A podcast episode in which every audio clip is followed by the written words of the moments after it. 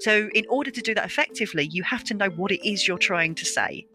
If you don't know what you're trying to say, then your audience isn't going to know. So, even if it's a very basic theme, a very basic feeling, a very basic image, you have to know what it is you're trying to put across.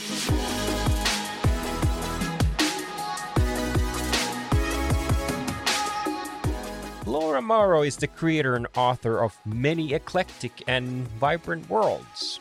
Laura's storytelling has been recognized by some of the most prestigious awards in fantasy literature. From receiving the British Fantasy Award for Best Short Fiction in both 2018 and 2020 to claiming the 2020 British Fantasy Award for Best Collection, Laura's writing is consistently breaking new ground. But what fuels this whirlwind of creativity? Perhaps the deep fondness for Japanese wrestling, Finnish folklore, and Russian space dogs an intriguing blend of interest that undoubtedly seeps into the mesmerizing narratives that Laura creates. In this episode, we'll dive deep into the fascinating worlds of Laura Mauro. I'm Jonas Villanen, and this is the Three Point Podcast.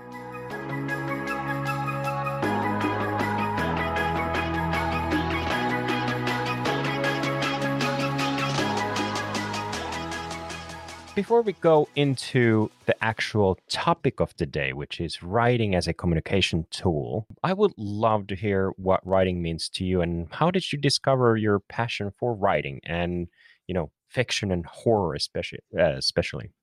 I mean, I've always written really since I was a child. It was something that I sort of had a the word talent is a bit of an awkward word, but uh, I've always had an affinity for for writing. I think particularly fiction, even as a small child. And uh, I went to university to study media writing, so I suppose the idea would be journalism, script writing, drama, that sort of thing. But didn't really start writing fiction until my mid twenties.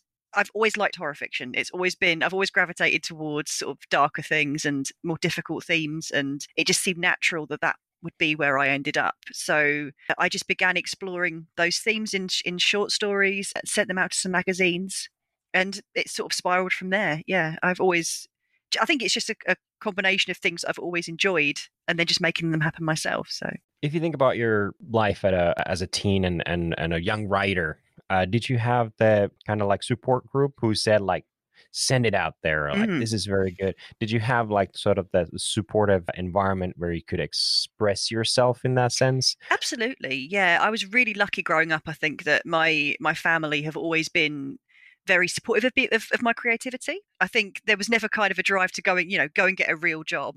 Mm. I mean, obviously, you know, your parents do care, but I think they saw that there was something that I was passionate about and that I was good at, and they nurtured that. And I had that at school as well. I had a, a an English teacher who could see that this was something that I put a lot of energy into, and she supported that as well. So yeah, I think I've always had a support network of people who have encouraged me to make the most of of this thing that I I cared so much about, and I do think that made a huge difference for me growing up. That's great to hear. Mm. That's great to hear. I, if I think about like discussed before this podcast that you know we both write professionally mm. and and very different genre and, and then very different circumstances but i always kind of laugh at my time at high school and if i would ever meet my teacher at a time now and say that i write for a living in a sense I think they would have a heart attack because the contrast of me in high school writing and, and being now a professional writer, yeah. uh, it's a it's it's crazy difference. But but you know that's that's the thing you mm. never know where you kind of drift. Yeah, uh, and and I can kind of relate to that sort of passion for creativity, and for me, the longest time I can tell what is my expressive medium Mm-mm. and I, I think that's why i do a lot of lot of mediums like i i do video and and sound and and write and photos and all that stuff and i i think that's part of my journey as, mm. as an mm. experimental and but i do love the writing and and the and finding kind of the meaning between the lines yes and yes. how to portray that and that, that's fantastic i came across this lloyd alexander uh, quote where it's like fantasy is hardly an escape from reality it's a way to understanding it. Yes. And I, I think there's a wisdom in that in, in a way that like if we can describe something, even if it's in, in for example, if I think about your your own short stories and horror, I think a lot of those things still rely on certain amount of reality, and it's just kind of like us putting it into certain terms. Do, yes. do you feel how, how do you feel that quote re- resonates with you? Yeah, I I think it's spot on. I really do. I think I think all fiction even if it's the most fantastical fiction is about reckoning with what is real what we what we see. It's about understanding. So even if you're writing something set in space or something set in a completely different universe you're still trying to understand your world. And i think that's all the all, all writing in every genre is just about is about trying to understand things. It's about trying to make sense of things. I think that is that's the power of writing. So yeah, I, I, I love that quote. Actually, I think that's a wonderful quote.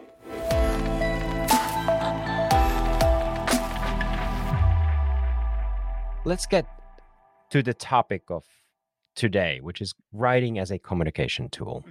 And I asked you to provide us three points on, on how to make writing a substantial communication tool. And your first point for us was know what you want to communicate. Why do you find this important?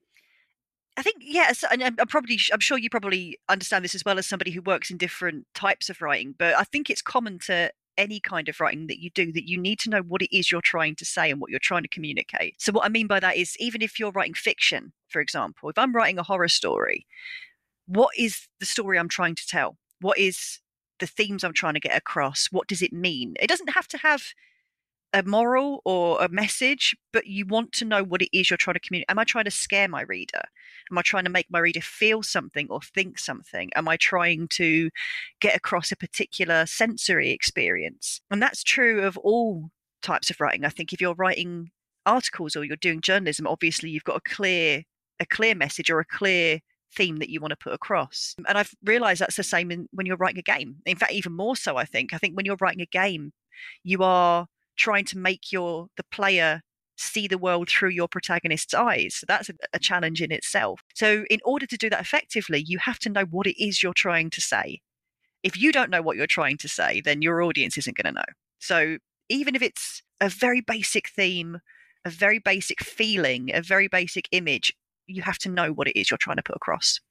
I, I think it was at least it's being credited to Einstein, but the whole whole narrative about uh, making things simple but not any simpler, mm. uh, meaning like if you can't explain it to your mother or grandmother, then you don't understand it well enough. And I think this is something that I personally come across with working like IT professionals, and mm-hmm. and there's this sort of uh, idea that we have to talk in a certain way or we have to sound in a certain way to be credible. But I think that true credibility lies within the simplicity of the words. Mm, absolutely. And, and, unfortunately, in academia, I just finished my master's a little while back, and, and mm. I struggled with this because I have to write in a certain way yes. to be credible and and um, portray those ideas in a certain framework.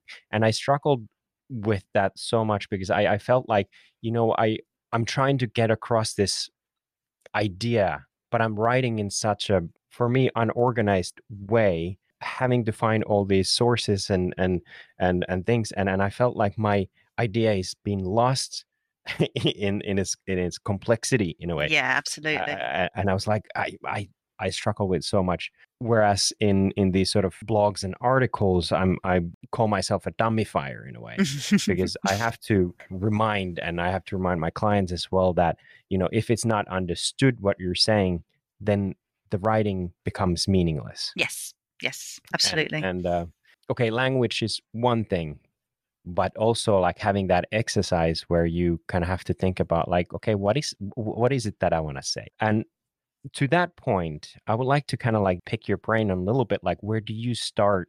How do you find your message, and how do you hone into that message? And and where what was your process like finding that one thing that you want to portray? It's difficult, particularly for fiction, because I always start from a an image or a feeling you know whenever i'm writing a story i never some people plan stories you know some people say this is you know this will happen then this will happen then this will happen and i don't work that way. I, I don't think that's that's not a wrong way to work. I think it works very well for some people but for me i have to discover the story. And i think once i've discovered the story it's a matter of sitting down and thinking okay what was the effect on me? So if i'm writing a story about a monster in a bathtub which I have done. That image of the monster in the bathtub, what was it that compelled me about that? What made that such a strong image? what is it that interested me about that because that's what i want to evoke in my reader if i found something interesting or compelling or or, frightening or, or any, any any emotion what was it that made me feel that way because if i can pin that down then i can make someone else feel that way hopefully that's my job as a writer isn't it so for me it's always about discovering it's a process of discovery for me. I mean, obviously, nonfiction is different. Nonfiction, I think you do set out with a a clear intent. And I, have had the same struggle with you with academia as well. I, I finished my master's a few years ago and I'm sort of on a, a, break for my PhD at the moment. And I think there's a kind of a demand in academia to write in this very convoluted way. And I had this discussion with my PhD supervisor, and he said, just write the way that you want to write, even if it's not the way that's expected. Because he, he always said, and I agree with him, that academia academic writing can be bad writing sometimes because you're trying to sound so smart that you you you're not putting across your message you're not communicating your message because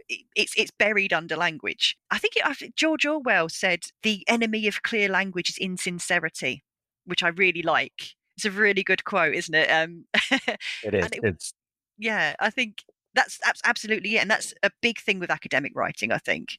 You know you're trying so hard to sound a certain way that you're not being sincere about yes. and that that's the same with fiction. Fiction is all about sincerity. It's all about this is this is this is how I want you to feel.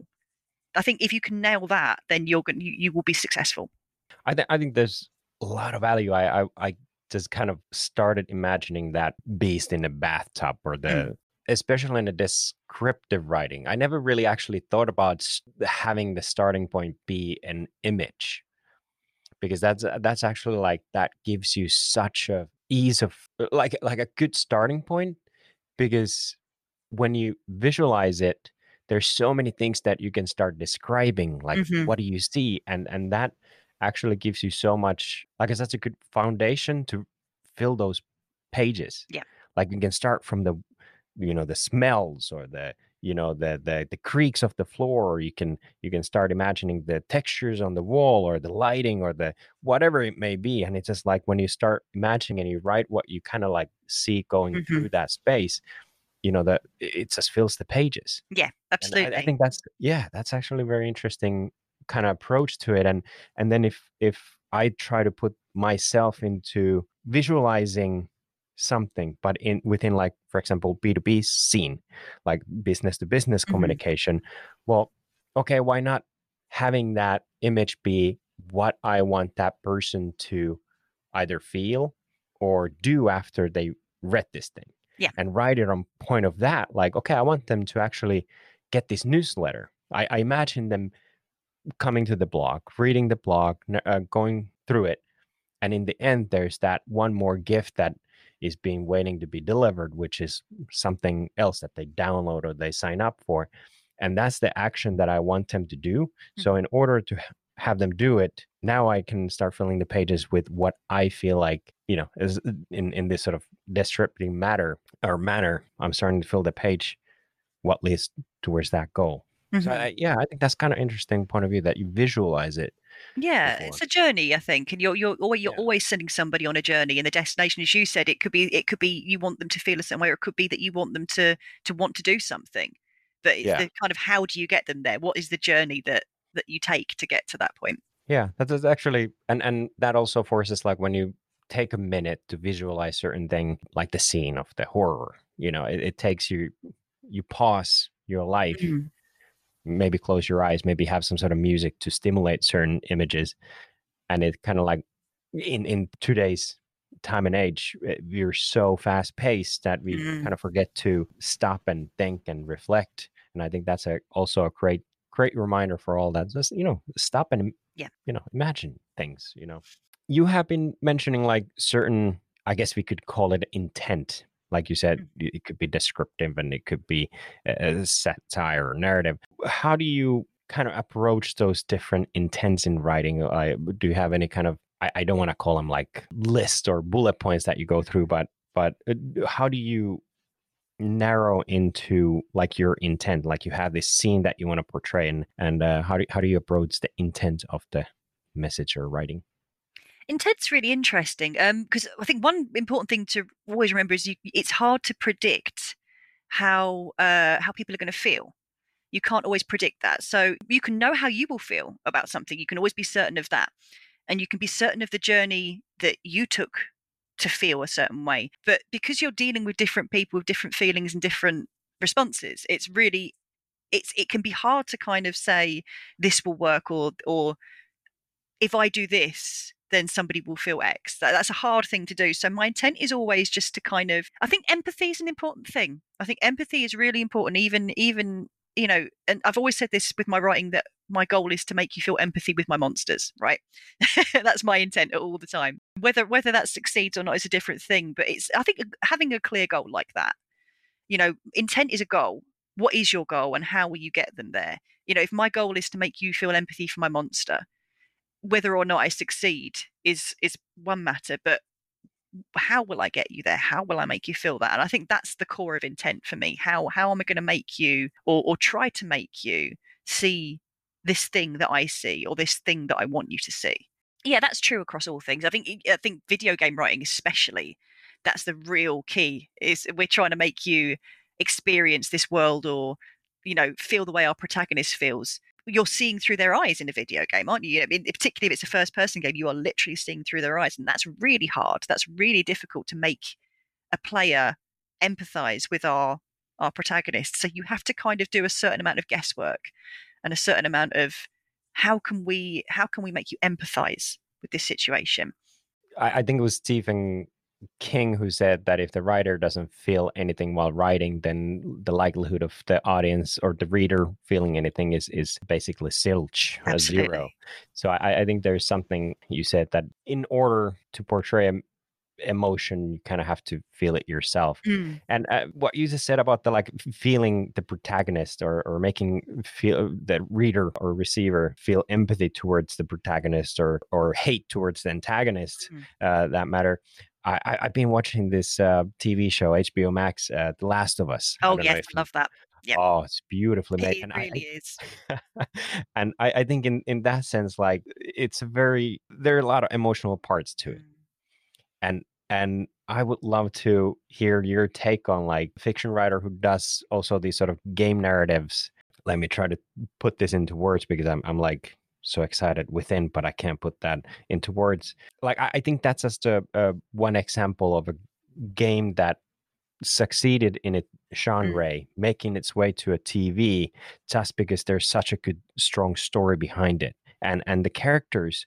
There's something so relatable, and and they portray that being scared and being being uncertain so well. Like the I think it was. Uh, which episode where where uh, Joel is starting to feel the the panic attacks mm-hmm. and it's yeah. like he's supposed to be the strong character the the killer of all things you know and now here he is you know showing weakness so i i, I guess my question would be like exploring those emotions and writing them into being vulnerable and being fearful and being being still finding that courage like there's a lot of a lot of emotions that go into it i would love to hear from your point of view like how do you approach like mixing all these emotions and and how how does it fit with the story arcs of your writing and and all that, that that's a broad scope i i, I understand i'm sorry for that but no no it's a great know, question. the best i can do.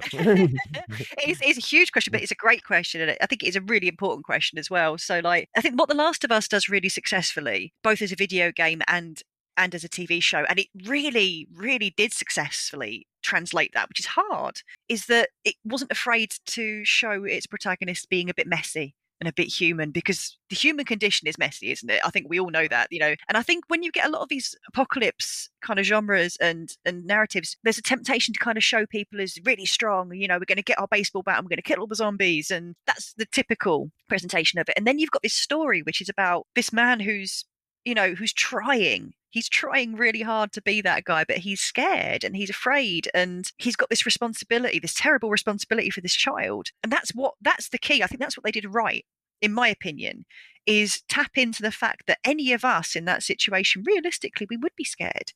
We would be afraid. We would be uncertain. We wouldn't just be able to pick up a gun and go around bang, bang, bang, shooting all the zombies. That isn't how humans really work. And I think it was the first piece of media that really looked at that kind of zombie scenario and said, but let's be realistic. Let's talk about how you would really feel. And that was a brave choice, in my opinion. It was a really brave choice for them to do that. and it worked so well. It really did. And everyone in that everyone in that series is flawed. You know, Yeah. Ellie Ellie is she's a teenager.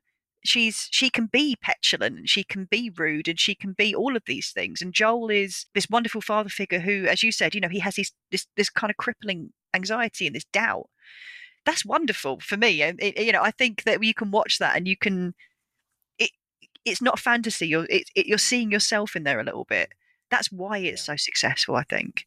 while we were talking, I just kind of like really explored the journey of Joel, the crowing, because obviously he lost his own daughter. Yeah. And and you know this sort of you can see the crowing affection towards Ellie, and and the more that uh, uh, affection grows, the more he's fearful of losing another daughter, so to say, and Mhm. and and that's powerful, man. It really is. can- It really is. imagining like lo- losing that loved one and what you would do. Like you are the sort of Ellie's counting on him to take care, but he feels like, oh, I'm not the right guy. I can't do it.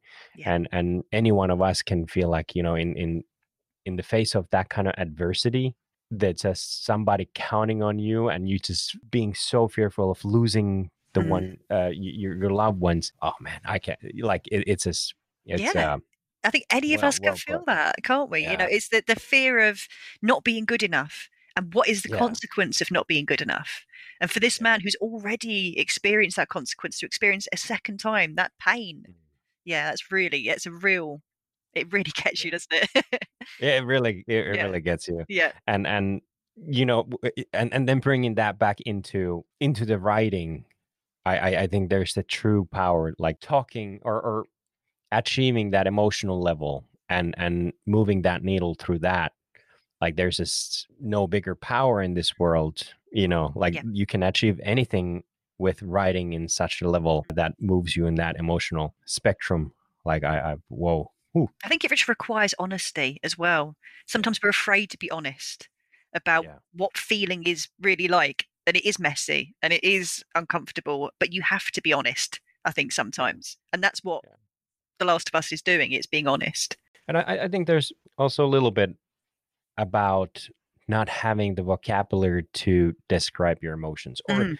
identify certain emotions. I, I think that's also with a lot of us are suffering from not having the right vocabulary. Like we know what's angry, we know what's happy, we know maybe what's frustrated, but whatever happens in between those, we might be completely lost Yeah. in ex- trying to explain, like, okay, I'm not really angry, I'm not really sad. What am I? Yeah, You yeah. know? A little bit about like know what you want to communicate. Last thing, kind of like what I want to explore in this is is how do you evaluate your kind of message? Like, do you what's your process and like do you sit on certain things for a certain amount of time and then come back to it to make sure that you really had it right, or or do you do you move fast and and just like don't think about it too much, or what's your process on this sort of evaluating what you want to communicate? It depends on the medium, definitely. I think for short fiction, which is what I well, up until recently, I, I, I mainly worked in, it was definitely a write it and move on. Because I think the thing with a short story that is different from a novel is that a novel leads you through a, a full narrative. So it's kind of a full spectrum of a story, of a timeline of emotions. A short story is kind of like I drop you in the forest and I leave you there. Mm-hmm. I don't take you back out again. You know, a novel will take you back out again. The short story doesn't do that. So I think a short story benefits from that kind of immediacy in that, you know, I am leaving you in the forest and leaving you to feel this emotion. You've got to find your own way out. A novel is different. I think a novel you or a longer narrative like a video game, you really do have to sit on it. And I think you do have to evaluate. And I think actually it benefits from someone else's perspective as well. Um, I think particularly for longer pieces like that, it does benefit from someone else's eyes because you can easily get lost in your own kind of, you know, particularly when you've been working in a particular environment for a long time, as you are with a novel or a video game. It takes a long time to finish something like that. So you can get lost in it and you can you can lose sight of your own message. And having someone else read it without that kind of prejudice and tell, tell you honestly how they feel about it, that's a really good way of evaluating how successful you've been. Or stepping away from it. And by that I mean putting it away for weeks or even a month and then coming back to it which is almost like having someone else looking at it. and then Yeah. you can look at it with fresh eyes. But yeah, I think for a short form fiction, moving on is great. But if you're trying to tell a longer story, I do think, yeah, having a process of evaluation is, is important. how would you advise should the reader be a seasoned reader or perhaps writer or is there value in having somebody who's completely out of the specter read it and then then evaluate if you know they got the message yeah yeah they're two different things. I think they're both really valuable in their own way. I think if you're asking someone who like is a, is a writer or something to evaluate your work, they're going to look at it from a more technical perspective, mm. which is great. That can be if you know that you have weaknesses in certain areas. So maybe you're not so good with grammar, maybe you're not so good with pacing. Story pacing is a really important thing in a longer piece of fiction. If that's a weakness of yours, then having somebody who knows how to put that into words to verbalize and say this is the issue is really good. On the other hand, I really like it when people who are just just I, you know when I say just a reader, I don't mean that in a kind of insulting way, but somebody who is just a reader or has no kind of technical expertise reads it and tells you just honestly what they feel. I really like that approach because that's that's who you're that's who you're writing for in the end isn't it? You're you're not writing for other writers really. You're writing for readers and you're writing for people who are going to experience that. So to have somebody read it and say this was my experience I think that's a really important and valuable thing because that's ultimately what you're trying to do. And that's a really good way of gauging whether you've succeeded, whether you, you know, whether you've communicated your message, whether it's clear what you're trying to say. If somebody can read it and say, this is what I thought, and it more or less is on par with what you wanted to say, you're on the right track. I think that's a really good experience.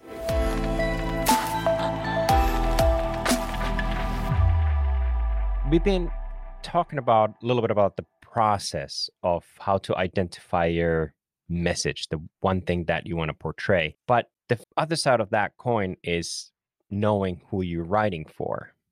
And your second tip for us was know your audience. Mm-hmm. What do you mean by knowing your audience and why do you feel it's important?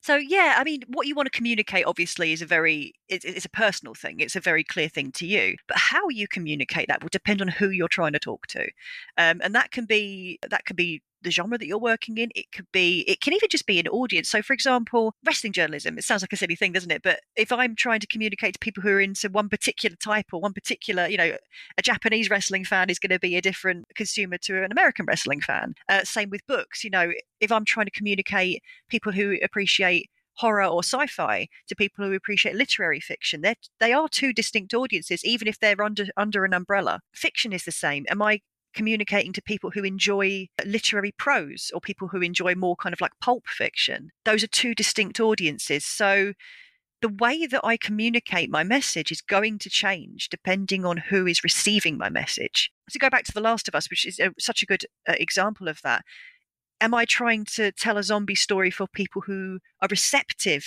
to an emotional message, or am I telling a zombie story to people who like Dawn of the Dead? Dawn of the Dead is great. Love Dawn of the Dead, but it's doing a different thing. It's telling a different story. The intent is different. So I have to know who I am talking to in order to know how to communicate what I'm trying to communicate, if that makes sense. Yeah, it, it definitely makes sense. And I'll be interested in knowing how deep in detail you go into these sort of reader profiles like what are some of the the aspects that you define? Like is it like 35 to 45 year old married with two and a half kids uh, red house with a uh, white picket fence you know drives a volvo far uh, you know this sort of volvo car? Like how much detail you go into into their interests and lives to understand like okay what kind of life do they lead? Mm. and and and when do they perhaps pick up on a book and and and how do i kind of uh, adjust my writing to that particular person or or how, how much detail you go into these yeah. sort of reader profiles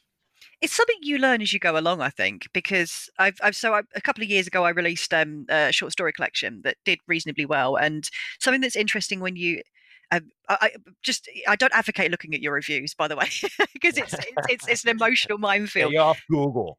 Yeah. yeah, absolutely. But if you ever do look at your reviews, what's interesting is you you quickly learn who your readers are, and you can't you can't appeal to everybody. That is a that's a given. That is just something that every writer. There is no such thing as a writer that appeals to everybody. So you kind of learn who it is that responds to your work and who it is that is going to listen to your message. And you kind of have to make a decision at that point. Do you want to change what you're doing to appeal to a broader audience or a different audience, or are you content to stay with the audience that you have? Um, in my case, I, I have no intention, as a fiction writer, I have no intention of changing what I do. I feel like if you like my writing, you like my writing, and if you don't, you don't, and that's absolutely fine. I have no, I have no desire to to change what I'm doing. It's different for commercial writing, I think. I think, or any any writing with a with a with a need for an audience, so journalism or games writing. I think when we write games, for example, we kind of look at who are who are our, our, audience? You know, what kind of games do they play? So there is an element of, of kind of a profile that you build up. They're, you know, are they an audience that likes a strong narrative in a game? Are they an audience that just wants to be the best? You know, the do they want to achieve everything there is to achieve in a game and be the strongest? And you know, like Elden Ring, you know, where the, the challenge is playing the hardest game ever. Is that our audience? Well, no, you know, that isn't. We want uh, we want to appeal to people who want to hear a story and to engage with characters. So that's you know in, in games, that's really important. You have to know who you're trying to appeal to because if you don't, if you just go out there and go, well, this game's just going to appeal to whoever picks it up and likes it, it your game's going to float in the soup of all the games that are out there. It's never going to reach anyone because you're not clear about who you're trying to appeal to. Short stories are different. I think, and eh, well, I say that so I know that there are some horror writers in my genre who have moved on to what we call uh, psychological thrillers because that's quite a big market. And there is some crossover, but there's a big difference. So I, I have known writers who have made a conscious decision to move to that genre because that's that's where the, the novels are, that's where the deals are. And I think, you know, absolutely that's a completely reasonable choice to make. And in that case, you are again kind of looking into a profile. So who reads psychological thrillers? It tends to be a female audience I don't know why, but it, it is. They tend to be within a certain age range. They tend to, so then you're tailoring elements in your story to appeal to that audience. So, I mean, it's not something I personally do, but I think it's an absolutely legitimate way to write if that's if if you you want to achieve a degree of commerciality or mm. success, you have to definitely know who you're writing for it's not a, a greatest wisdom of our our time, but it was a, a madman or no, like a commercial advertising guy from New York, uh, David Ogilvy, who, who who's been quoted saying like when he ever when this is way before internet, it's still letters and and beautiful letterheads and all that stuff, and he always when he did a campaign, he had he started his uh, work by putting dear and then some name to it, like a just for the sake of understanding, like reminding him all throughout his his writing process, he reminded himself who, who is receiving this message and and even though that wasn't staying in the in, in, in the finished work but that was his way of because kind of like reminding himself like okay I'm, I'm writing to a david who is a professional middle-aged man who appreciates certain things and and uh, needs answers to certain certain questions and and he throughout that help him write better copy in my work we use buyer persona so we kind of identify certain things and that helps us to uh, identify like okay how, how do they seek information? What mm. kind of information do they seek? Okay when when it comes down to buying certain things what kind of materials do they need to support that decision? And, and, then obviously there's logic and emotion like okay there's a famous quote from IBM saying like okay nobody ever got fired for buying IBM and the whole point of that slogan was well they're reliable there's certain mm-hmm. emotion mm-hmm. related to that product so yeah. whenever they put it down on paper, it just reminded the reader, like, oh, well, that's actually true. We are very safe for choosing IBM as our IT infrastructure. Same with Volvo, it's very safe. So they don't have to say necessarily anything. Everybody knows that Volvos are one of the safest. But that's a that's emotion over logic. If you think about, like, for example, Volvo in a persona point of view, they usually people with families because they want to mm-hmm. keep those little ones safe. And that writing to towards that kind of audience is is so much easier to start developing your storylines for commercials or commercial writing. And um, yeah uh, again long rant which ultimately end of this r- rainbow is is very unclear question. Uh, um, I, I guess i'm i'm i'm i'm kind of trying to get to a point where I would love to hear how you describe the people you write. If you think about your, let's uh, take your latest game work, which is, mm-hmm. I, I don't know if it's quite published yet, but at least there's like teaser trailers coming Yeah. out. How would you describe the people who you wrote in that game?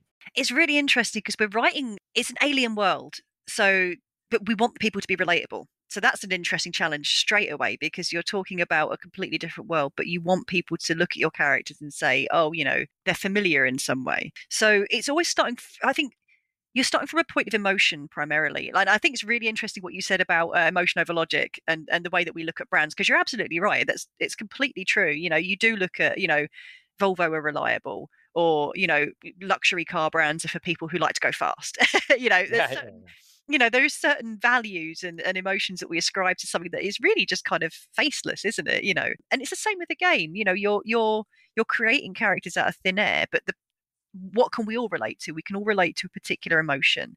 You know the last of us again keep going back to but it is a really good example. I'm not a parent and i you know i i'm not particularly maternal person but the emotion of losing something or someone precious to you you don't need to be a parent to understand that i think. I think that's something that we can all look at and say actually i understand that. And it's the same is true when we were making this game. You know what emotions are our characters working from? What so it's a very basic thing but when you write a character you're sort of saying what do they want and what do they fear? And those are the two kind of starting points uh, for any character that you create i think. You know what is it they want and what is it they're afraid of? What is it that stops them from getting what they want? You know that's the obstacle and that's then you've kind of got building blocks to build a character on and it feels like you know breaking it down into something really technical but when you really break people down that's kind of how we are all driven in a lot of ways. We want things we fear things you know and and things get in the way. So yeah i think emo- coming from a place of emotion but a place of motivation as well are two important Yeah, things yeah. Yeah, I, I watched the trailer and it, it, it stuck me. Like, there's a, I, I think the trailer ends where it's like, and one more thing, try not to die. You know, and and I, I just felt like maybe the emotion in this one, like uh, feeling being stuck. You know, because it's in this Yeah. un- underworld, like uh, some in between space. Uh, Yeah. and and uh, she's trying to uh, fight her way out, and and you know feeling stuck and feeling that sort of anxiety, and there's a lot of bad things around, and it was like trying like- to survive and trying Yeah, to yeah. yeah. just trying to you know you're an ordinary person really you're you know there's nothing special about the protagonist really i mean it's it's kind of a anybody who's been in a bad situation the, the, what do you want to do you want to survive and you want to get out and that's Yeah, just yeah. basic human emotion isn't it so it's kind of Yeah. just appealing to that any human in that situation would their their drive would be to live and to get out. That's Yeah. you know if you boil it right down. In in techniques point of view the technical point of view i would i would love to kind of d- discuss a little bit further in in like what is the writing process for you like for writing this game for example? Like how do you ensure that it resonates like do you have multiple different ways that you write and then just kind of like pinpoint like what one resonates or or what kind of techniques or strategies you use during this writing process to ensure a certain success games writing is interesting because it's collaborative. So, you know, I'm, I was always very used to writing on my own before. So, this has been a real eye opening process because you've got other people around you. I mean, I'm still the, the primary writer, but you, you are, well, I'm working with a narrative designer, you know, my boss who's in charge. And you've also got a team around you of other people. So, designers and character designers and artists and all of that. And it is a collaborative process. So, part of it is sort of writing your script and having your script down and then then running it by other people which is a very intimidating thing to do particularly if it's you know there's anything personal in that writing which there always is because all writers i think we all put personal things into it. And part of that is being open to someone saying this didn't land. It didn't work. I didn't feel this.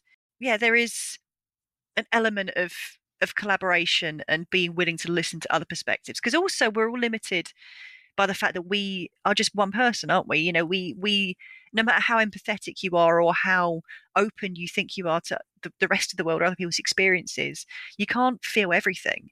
You can't see everything so you have to be willing to sit back and say if five people saw something different to, to what i saw then maybe i have to ask those five people what you know for their perspectives and their experiences and work from that which makes you grow as a writer. It is a good experience even if it stings yeah. There, there- there's no room for ego here on in No. a writing writing world. Yeah. Absolutely not. Yeah you learn that the hard way. Yeah. And at the same time you have to kill your darlings.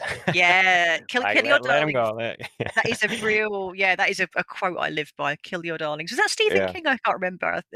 He said something I- similar. yeah, yeah. I, I can't I can't say who, who it originated. There's this, so many random quotes It's a in, in- very, in very good uh, phrase. Yeah, yeah. It, th- there's truth in that, though. I just watched. uh, It was the House of Gucci, and and interesting story. But there's also a little bit of that kind of like while you try to reinvent and compete with the with the the other brands that are maybe modernizing, and and you try to do the same, maybe copy, and at the same time, your brand is not really known for that. You have to kind of respect your legacy and all that stuff Mm, and and it, it's a real struggle just kind of like knowing when to when to stop and uh, and, and when to continue and it's, it's Yeah. i feel like it's a little bit a little bit same with writing like you just kind of have to be really brutal about Yeah. like what stock of writing might might lead to something and Yeah. and uh some of the stuff that you maybe feel more most passionate about are the ones that are just not resonating and you Yeah. just have to like absolutely. But then the other side of that, I think, is as well as killing your darlings being important, there's also an art to knowing when to stick with something. So, mm. you know, it, it, what is it that makes your writing u- unique or what, you know, it might not resonate right away, but if it's really important to you, sometimes you have to take a gamble. And sometimes you do have to take a gamble, go, okay, this, this, this might not be working right away, but I, I feel in my heart that it will. And you can't do that with everything, you know. That's it, it, killing your darlings is is important, but also knowing when to hang on to something against the odds because you mm. know it's important. That's Yeah. also an art form as well, I think. There's no crystal ball so it's it's Mm. really, really tough decision. And there's a lot of lot of uh, i think it was seth godin who who now appears to be one of the you know the most most successful marketing writer but also at the same time he said that he he tried to publish like 100 and some books before he got one through. And it's just like that is dedication. That's that's some serious like you, have to believe in what you do to Yeah, through so many no's and all, all that stuff. So Well, Stephen King, didn't he? Had the famously had the wall where he had all his rejections. yeah, yeah. when he was that- starting out, and yeah, I did that too. Actually, I Yeah. yeah, when I started out, I had uh, I had some rejections, and this was back when you had paper rejections, not just email Yeah. rejections, and I kept them, and I've on. still got them.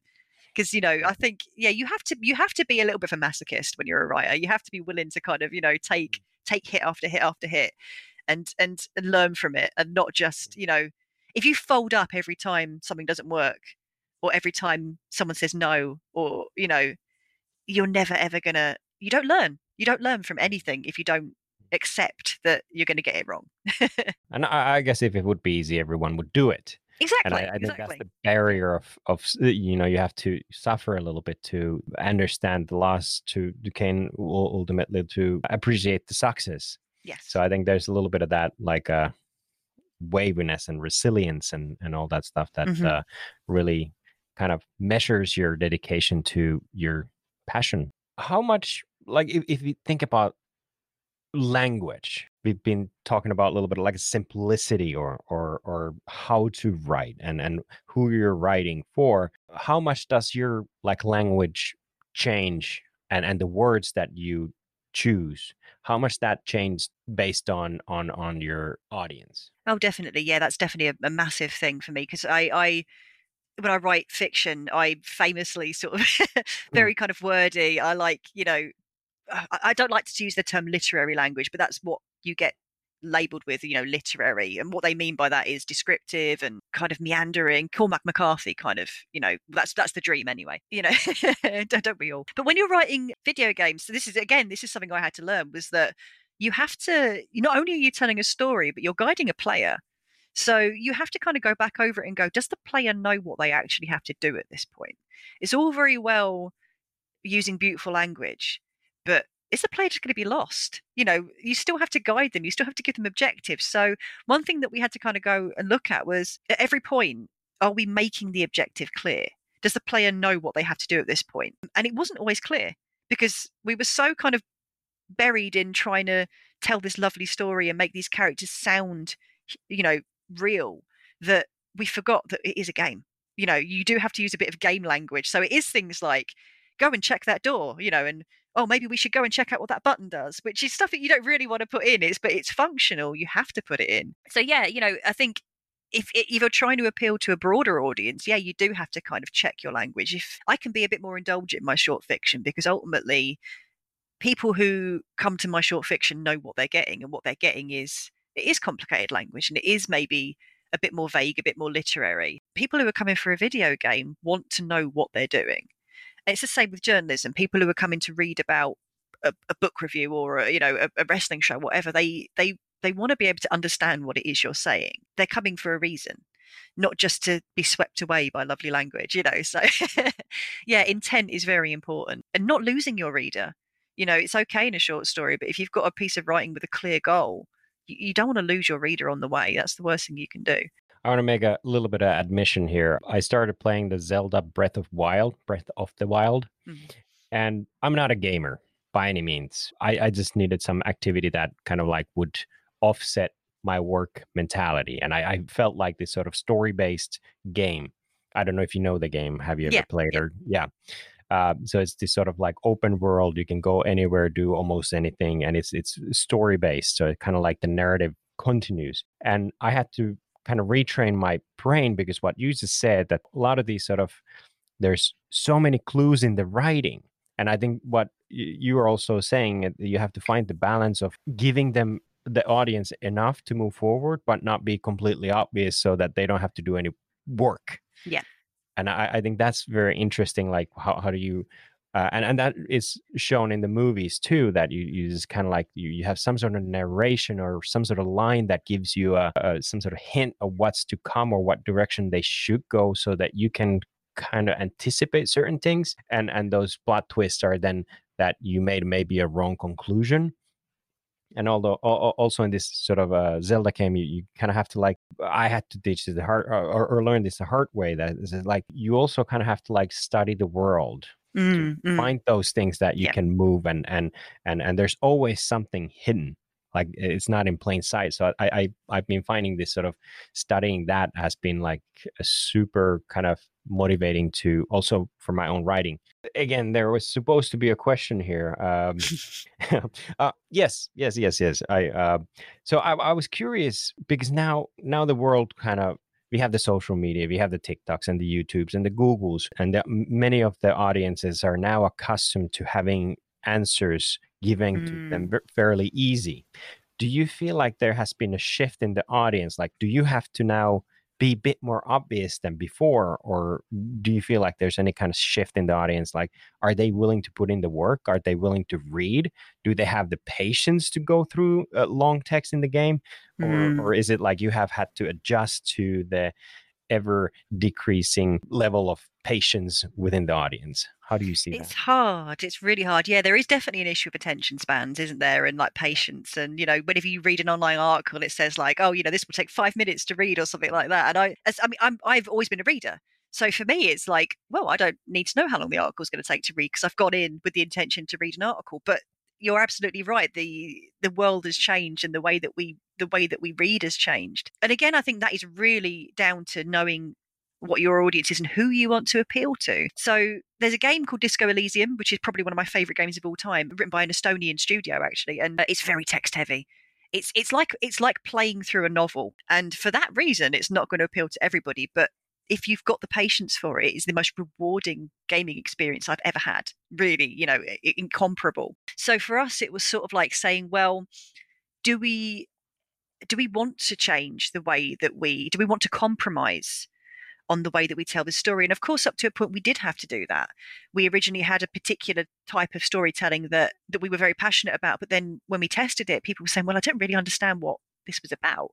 It didn't really make sense to me, and that was partly because people weren't kind of willing to, or maybe weren't able to, you know, make those connections. So we had to kind of throw that out. But it's a bit like, you know, when you talk about movies, Inception by, you know, I think Christopher Nolan's film Inception is, um, I, I love that film, and what I like about it is that it's not readily obvious you know the conclusion of the story isn't isn't clear there is an element of you have to kind of walk away from it and make your own mind up and i really like that in fiction but not everybody does particularly i think in a world where paying attention to different clues and you know finding finding secrets and putting all of that together what we decided and i think a nice compromise is having a story that is told regardless but then also having extra pieces of a story. So you always get the full, you always get a story. But if you want the full story, all the little details, you have to go hunting for that. So you have two stories almost. You have the basic beginning, middle, end narrative, and then you have all the things that come underneath that. Everybody gets the basic narrative, but if you're the kind of person that wants to dig and wants more information, you have to go looking for that. So you get a reward for that. So we kind of appeal into two different that's a compromise for us, appealing to two different audiences there.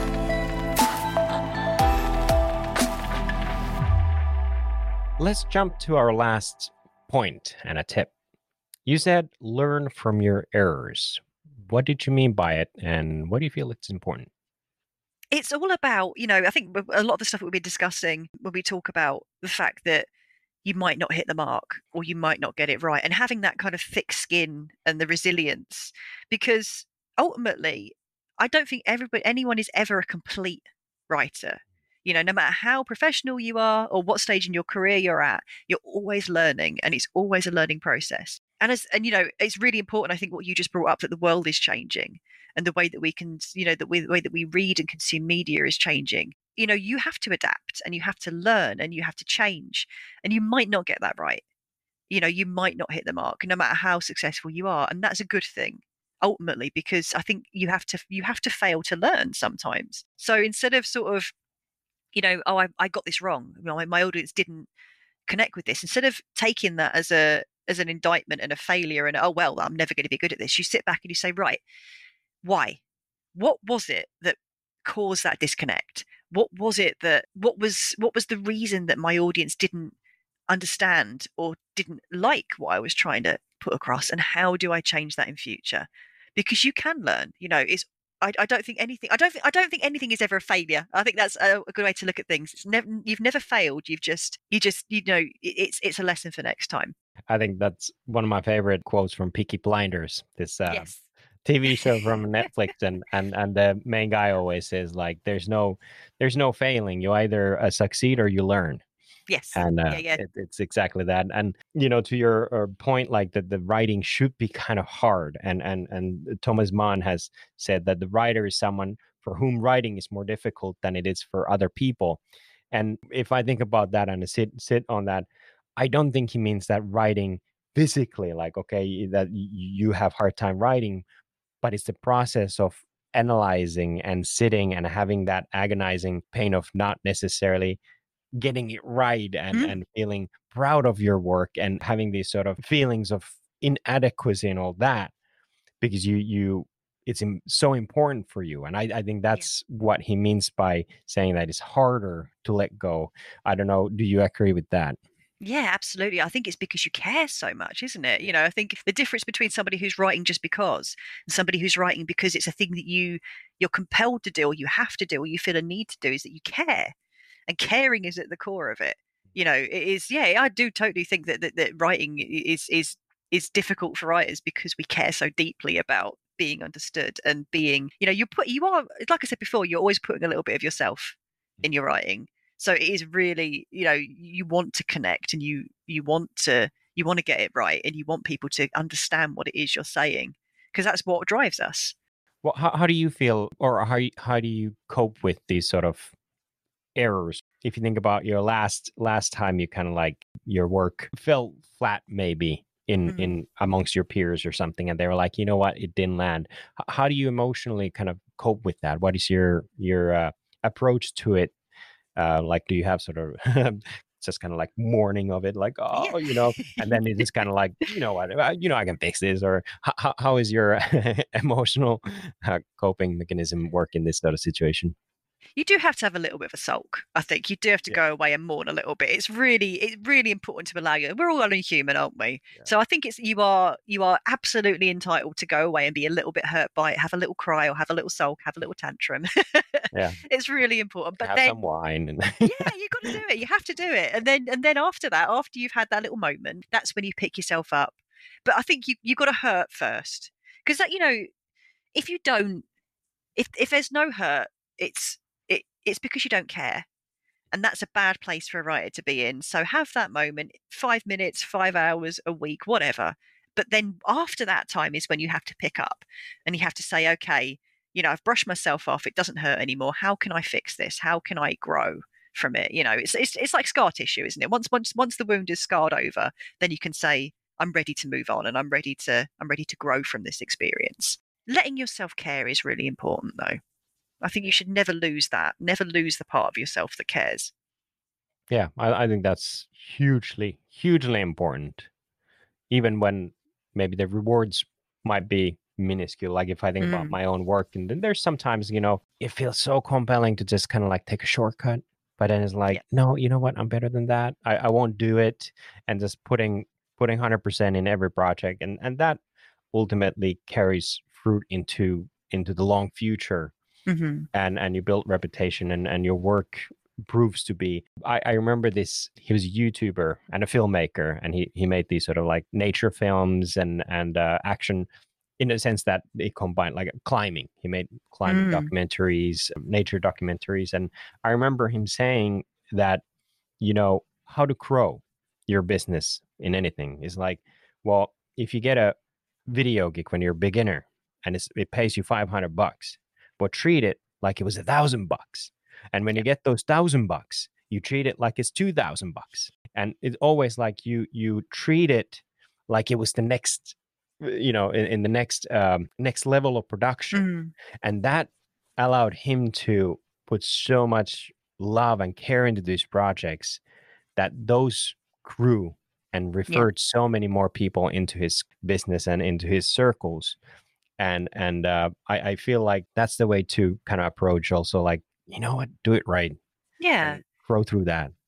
Why are we doing this if not because we love it? You know it's it, we we do it because we care. We do it because you know we have a need to do it. So never do anything by halves even if even if it, even if that does hurt in the end you know it's yeah, it, it's yeah. better to put all of yourself into something. And if the thing is it's something that's interesting as well is looking back on something that didn't succeed but seeing what was good in it because nothing is a total failure you know you can always see the good in things as well so you know when when when you've had a little bit of time to kind of get over it and then you look back at something that didn't quite work. You can also appreciate the things that you did right, which is also important as well. Nothing, never, never ever write anything off as a total failure because there's, you know, there's nuance in everything. There will always be something in there that's worth, that's worth preserving and worth learning and worth, worth saving. How, uh, now that you say that, how often do you go back and look at your own uh, previous work?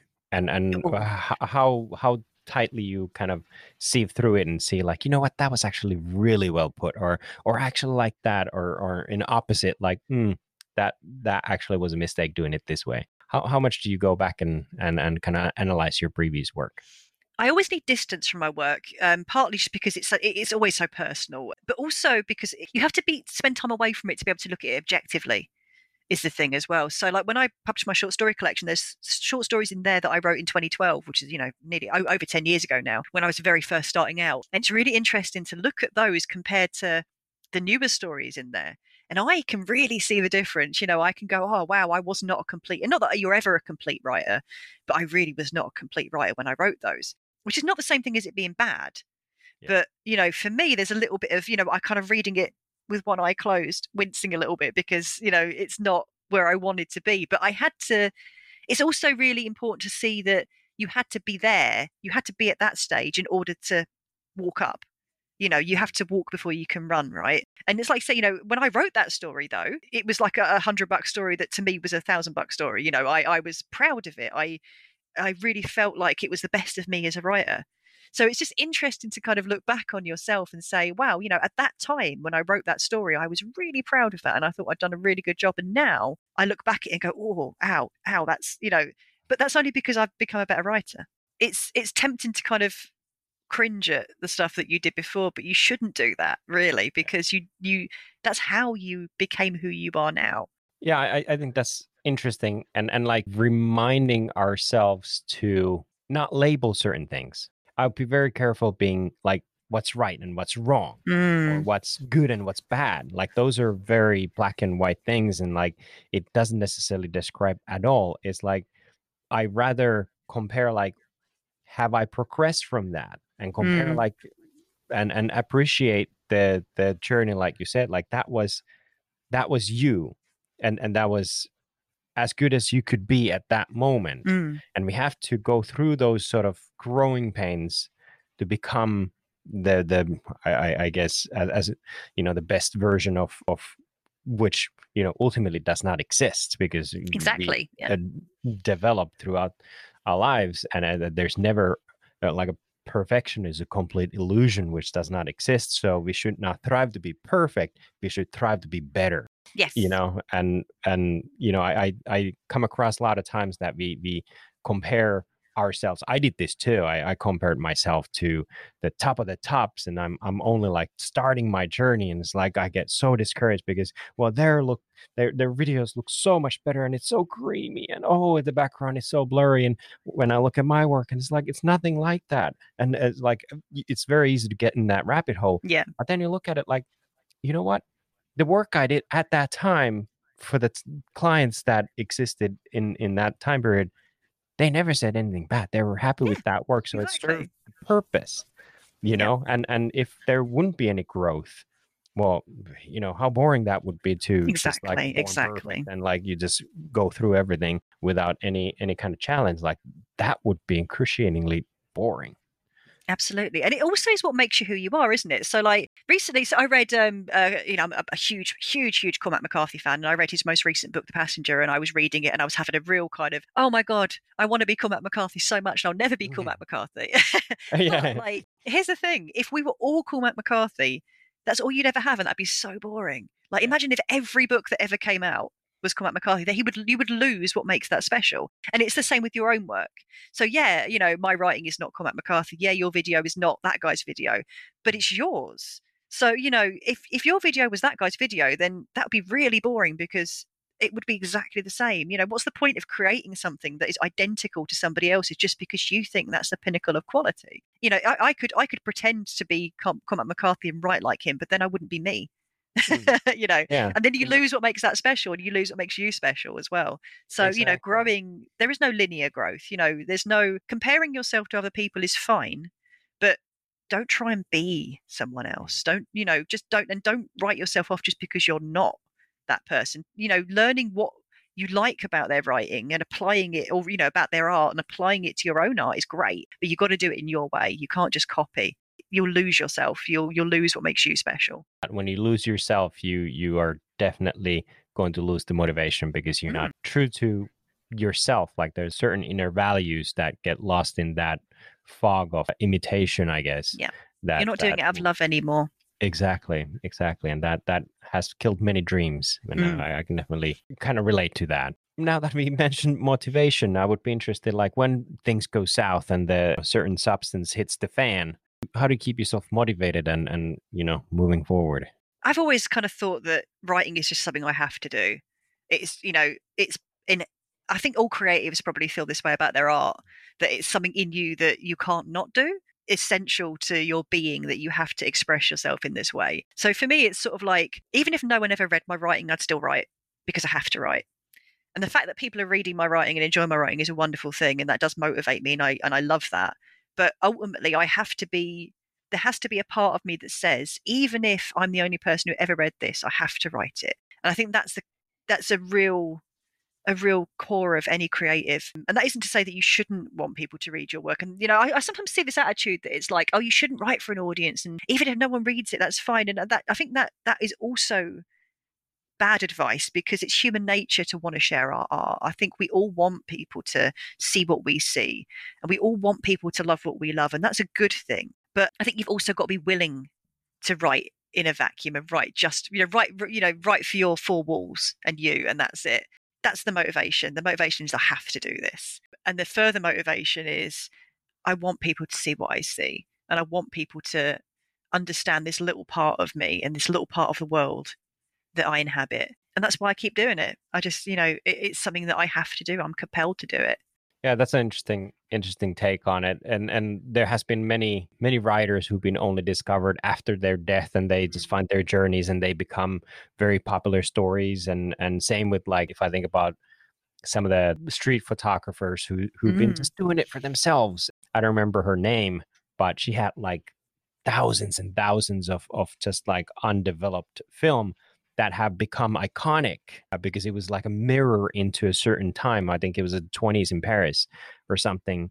and they, the the pictures were only were discovered after her death because she didn't do it to get famous or she didn't Mm. do it because she wanted to get published. She did it because she loved it so much. Yeah. And I think there's power in that. Like you know what you're doing the right thing when you do it, even when nobody's looking. Like yeah, and, like, exactly, exactly. I think that's the key, isn't it? No one, no one's saying that you have to do it in a vacuum, but you have to be willing to do it in a vacuum.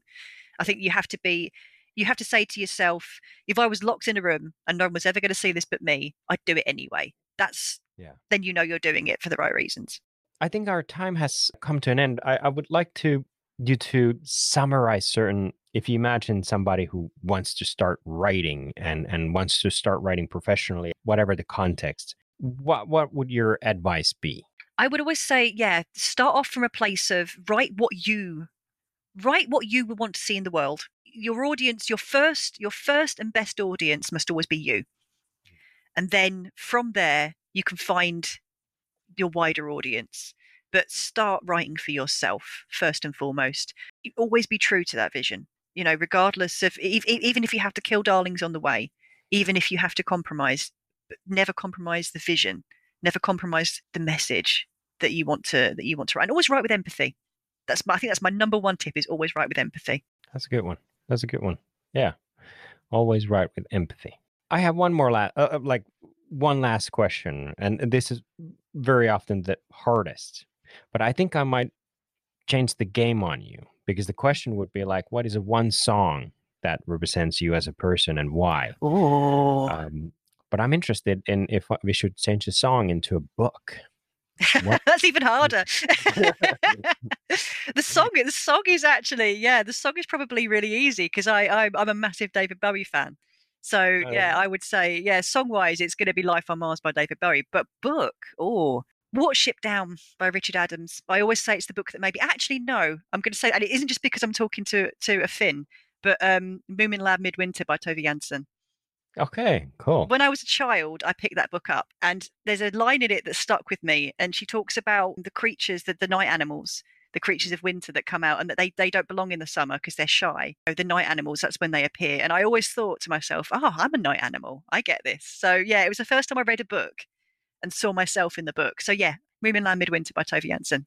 That's a good. That's a good pick. Mm. That's a good pick, and, and a very interesting analysis. Kind of crazy that that that one line has stuck with you, and Mm. I I think that's kind of fun way to actually put it too. Like I I like the writing, and so like this winter animals don't belong to the summer. It's like huh, kind of fun way to put it. Laura, thank you so much for coming uh, as a guest to this podcast. This has been absolutely lovely. Thank you very much for having me.